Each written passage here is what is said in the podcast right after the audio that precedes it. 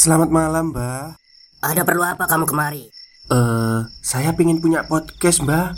Biar pacar saya makin cinta sama saya. Loh, loh, loh. Mau bikin podcast kok tanya dukun? Sekarang kamu download aplikasi Anchor.fm. Di situ kamu bisa buat podcast gratis dan podcast kamu bisa didistribusikan ke platform mana pun. Dan di aplikasi atau website Anchor.fm juga terdapat fitur-fitur yang memudahkan kamu untuk membuat podcast. Oh, gitu ya, Mbak. Kalau gitu, saya boleh minta password wifi-nya, Mbak. Buat apa? Buat download Anchor.fm, Mbak.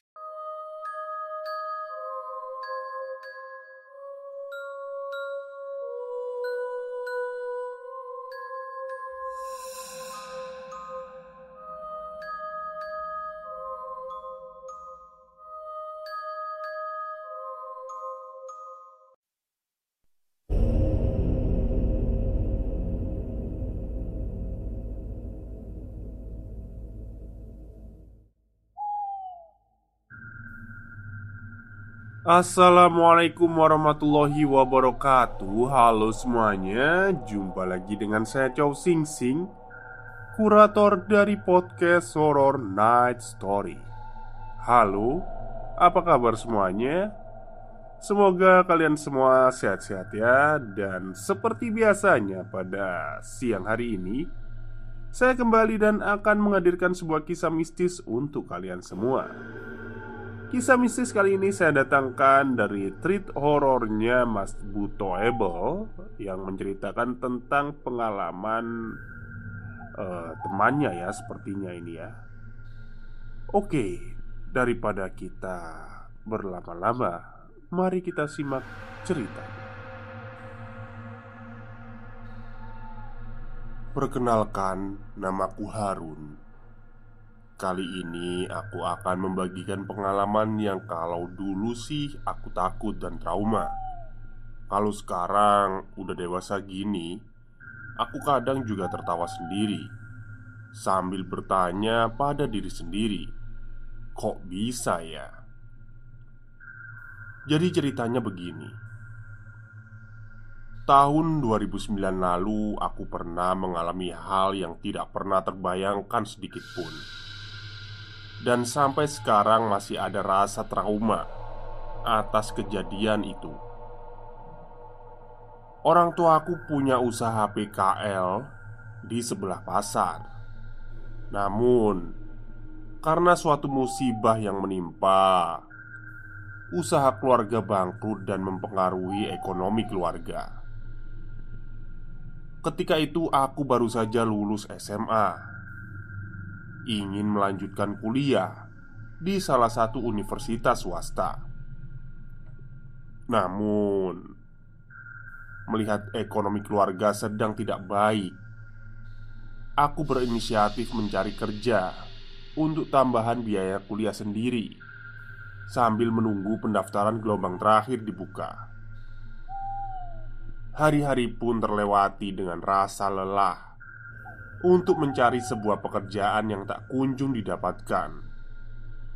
Walaupun itu hanya serabutan, karena aku juga menyadari remaja baru lulus SMA tanpa pengalaman apa pun, betapa sulitnya untuk mencari pekerjaan. Hah, begini ya, susahnya mencari pekerjaan. Ungkapku waktu itu. Setiap hari aku selalu berpikir bagaimana caranya agar bisa mendapatkan pekerjaan. Sedangkan waktu terus berjalan semakin dekat untuk memulai ajaran baru. Di saat sedang berpikir, aku teringat teman SMP ku yang bernama Sutio. Dia adalah anak seorang pengusaha kayu yang bisa dikatakan kaya raya. Tanpa berpikir panjang, aku langsung menuju ke rumah Sutio yang agak jauh. Yang gak jauh maksudnya, gak jauh dari rumahku. Seingatku, waktu itu hari Jumat Legi. Soalnya di daerahku sini Kalau Jumat Legi biasanya ada khataman Al-Quran di masjid-masjid. Dengan penuh harap Aku terus berjalan menuju rumahnya. Sesampainya di sana, aku disambut hangat dan berbincang menceritakan kenangan di masa lalu. Tak lupa aku mengutarakan niatku.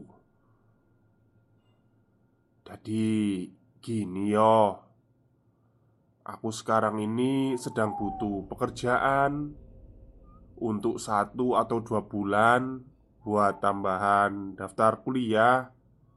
Mungkin kamu bisa bantu gitu dengan nada agak kaget dan gelak tawa. "Hah? Serius kamu, Run? Mau kerja?" Eh, ya udah, nanti kamu ngomong aja ke bapak. Bentar lagi beliau datang kok. Jawab Sutio.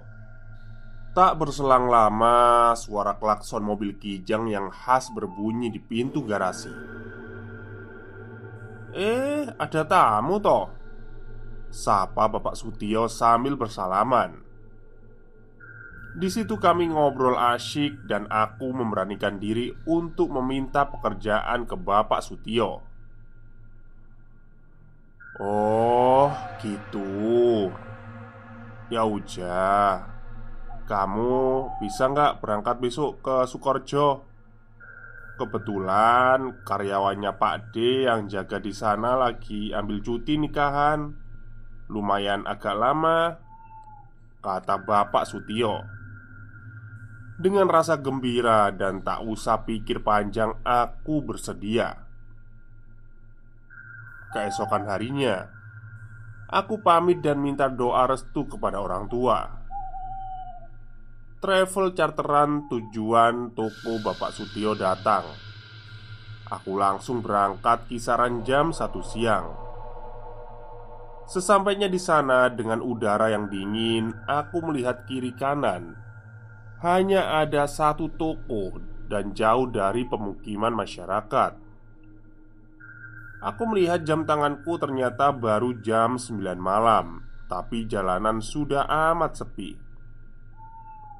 Dari toko kayu keluar bapak-bapak dan memanggilku. "Nak Harun, sini!" Aku pikir karyawan toko. Ternyata itu Bapak Sutio. Aku pun masuk dan langsung diajak berkeliling Melihat ruangan-ruangan dan memberikan arahan kerja. Bapak Sutio menyuruh istirahat Yang sudah disediakan olehnya. Maksudnya tempat istirahat ya. Setelah makan Bapak Sutio bilang Nak Harun kamu tidur di sini sendirian ya. Pak ditinggal Nanti karyawan yang masuk dua orang jam 7 pagi. Dalam hatiku Yang benar aja nih. Aku ditinggal sendirian. Mana sepinya minta ampun. Tapi ya udahlah Mau gimana lagi? Bapak Sutio pun menitipkan kunci dan pamit pergi Rasa kantuk mulai memuncak. Tapi Gak enak banget badannya Belum mandi. Kalau langsung tidur belum saat isya. Melihat jam dinding menunjukkan pukul 22.17 Mager banget mau mandi. Ya udahlah, aku tiduran sebentar aja Untuk menghilangkan lelah. Ketika lagi tiduran, aku mencium bau-bau kemenyan gitu tapi nggak aku hiraukan Di bawah santai aja. Takutnya malah makin merinding Soalnya aku sendirian. Aku pun bangun mau mandi Biar cepet bisa tidur dengan nyaman. Pintu kamar mandi yang terbuka Berseberangan dengan pintu kamarku. Di saat aku membuka pintu kamar Terasa hembusan angin dari kamar mandi Padahal di dalam ruangan dan tidak ada jendela satupun, hanya ada jendela kaca yang tertutup. Aku pun masuk dan membuka keran shower, sebagaimana mandi pada biasanya. Setelah itu, aku berniat mengambil wudhu.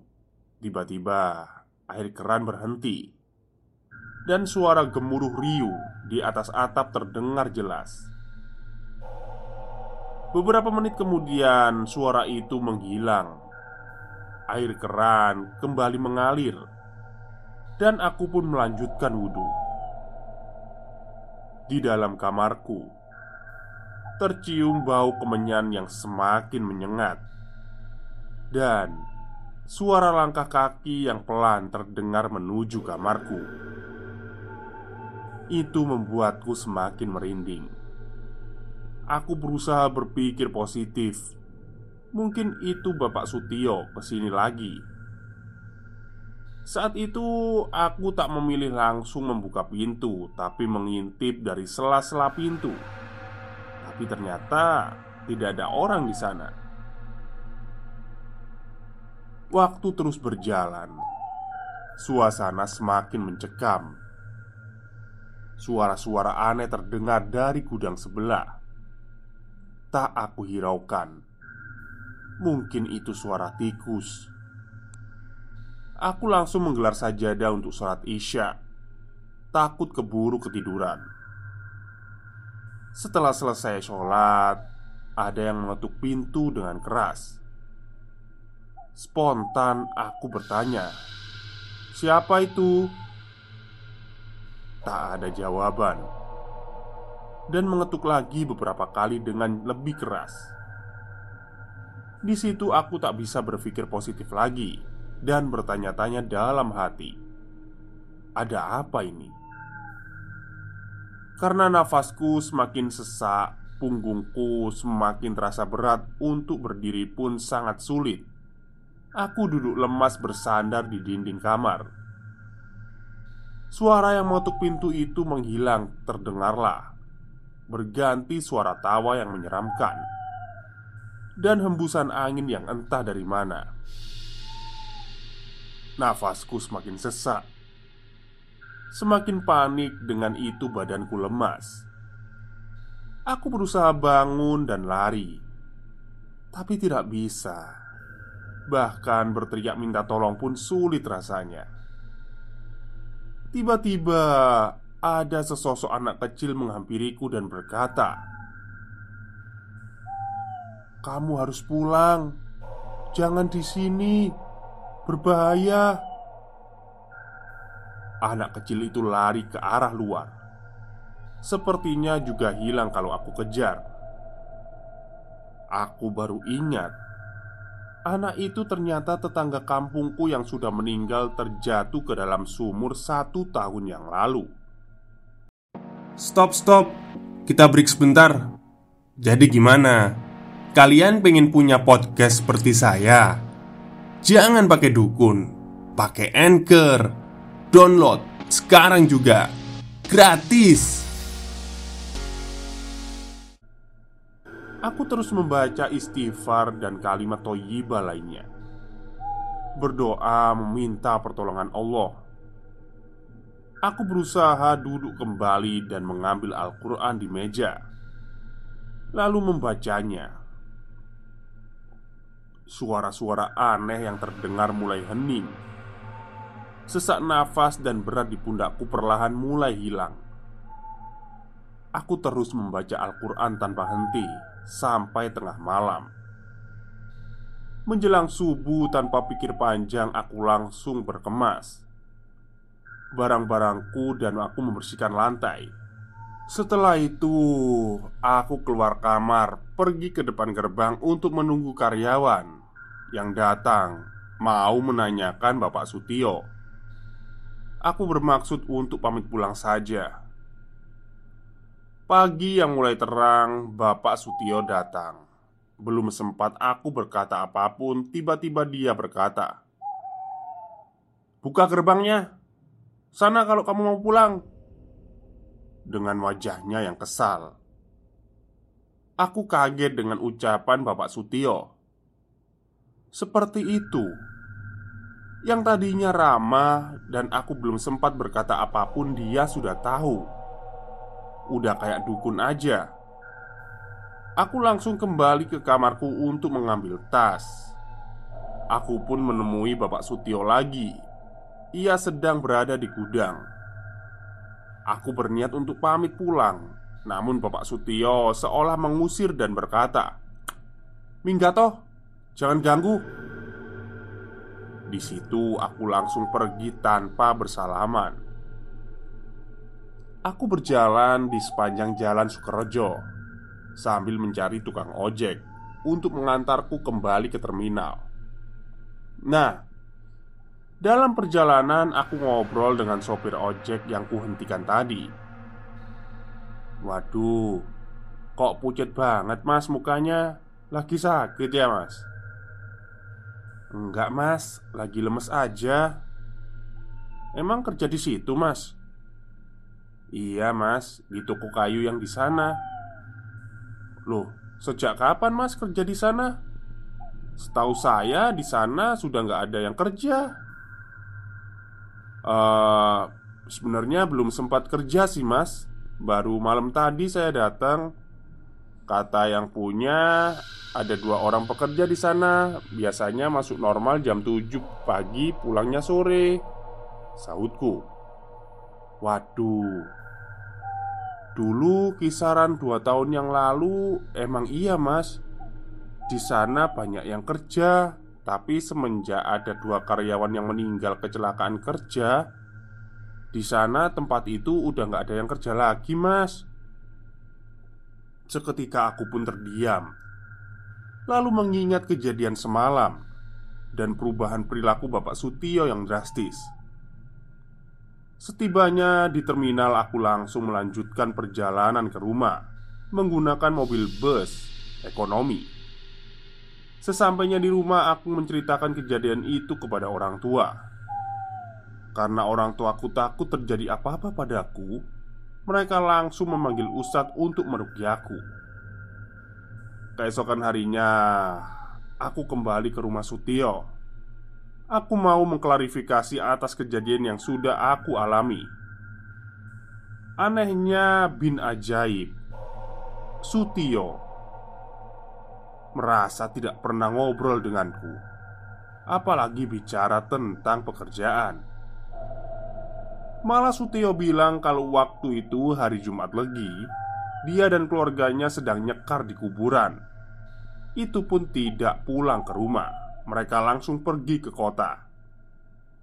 Akhirnya kami berdua kaget Sama-sama merinding buru kuduk naik Dan Sutio menyarankanku untuk kembali Rukia. Kejadian ini menjadikan pengalaman yang berharga bagiku. Walaupun masih ada rasa trauma sampai saat ini, aku teringat waktu di Rukia Ustadz waktu itu. Beliau berkata kalau ternyata aku mau ditumbalkan untuk pesugihan. Nah, pertanyaannya, siapa yang ingin menumbalkanku? Cerita selesai. Selamat bertemu lagi di episode selanjutnya. Oke, itulah cerita singkat dari Mas Butoebel yang menuliskan kisahnya. Mungkin temannya ini ya, tapi disamarkan semua. Baik, mungkin itu saja cerita untuk siang hari ini. Semoga kalian suka. Selamat siang dan selamat beristirahat.